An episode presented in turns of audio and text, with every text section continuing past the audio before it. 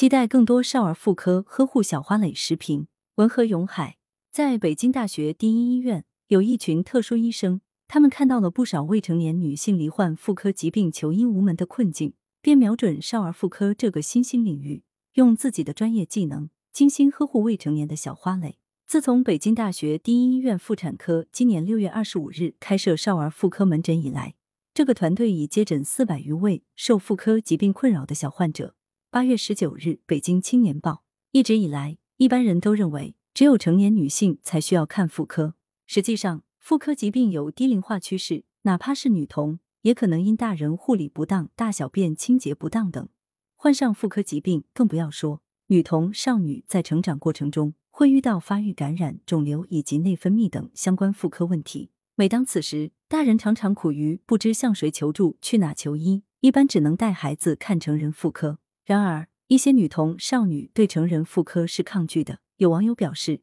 他曾带女儿去过妇科门诊，一进门，周围的人都投来异样甚至鄙夷的目光，让母女俩感到压力很大。而且，女童、少女未成年疾病成因、治疗与长期管理方案与成人迥然不同，他们若只能看成人妇科或小儿外科，可能遭遇错诊、漏诊、误诊。现实中就有这类案例，个别女童患了与妇科相关的疾病，被儿科医生建议找妇科，妇科医生却说儿童的病看不了，有的医生则不知该如何用药。据北大医院妇产科主任医师尹玲介绍，以往女童生殖器官肿瘤这类手术多由小儿外科进行，但由于专业性受限，难以很好兼顾卵巢功能的保护。有医院还曾因不了解女童的生殖器官，错把输卵管当阑尾切除。由此可见，医院开设少儿妇科门诊大有必要。随着人们生活水平提高，家长对孩子的健康问题愈发重视，开设少儿妇科门诊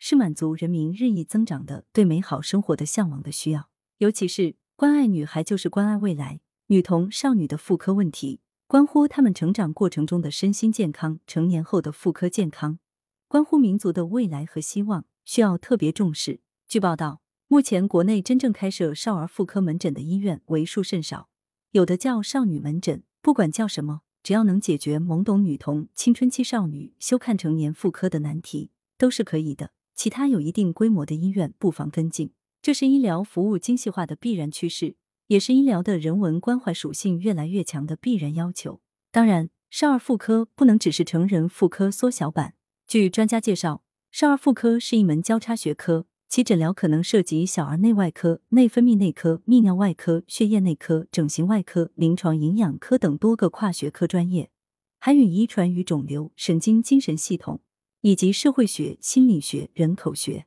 性学和教育学等多个领域相关联。故我国各级卫生行政机构应推进医院对少儿妇科的重视，加快人才队伍培养和建设，推动医学院设置相关专业，通过加强学科体系建设，补齐人才短板，培养更多少儿妇科专业人才。羊城晚报时评投稿邮箱 w b s b at echo dot com。 来源：羊城晚报羊城派，图片：视觉中国，责编：张琪、江雪媛，校对：何启云。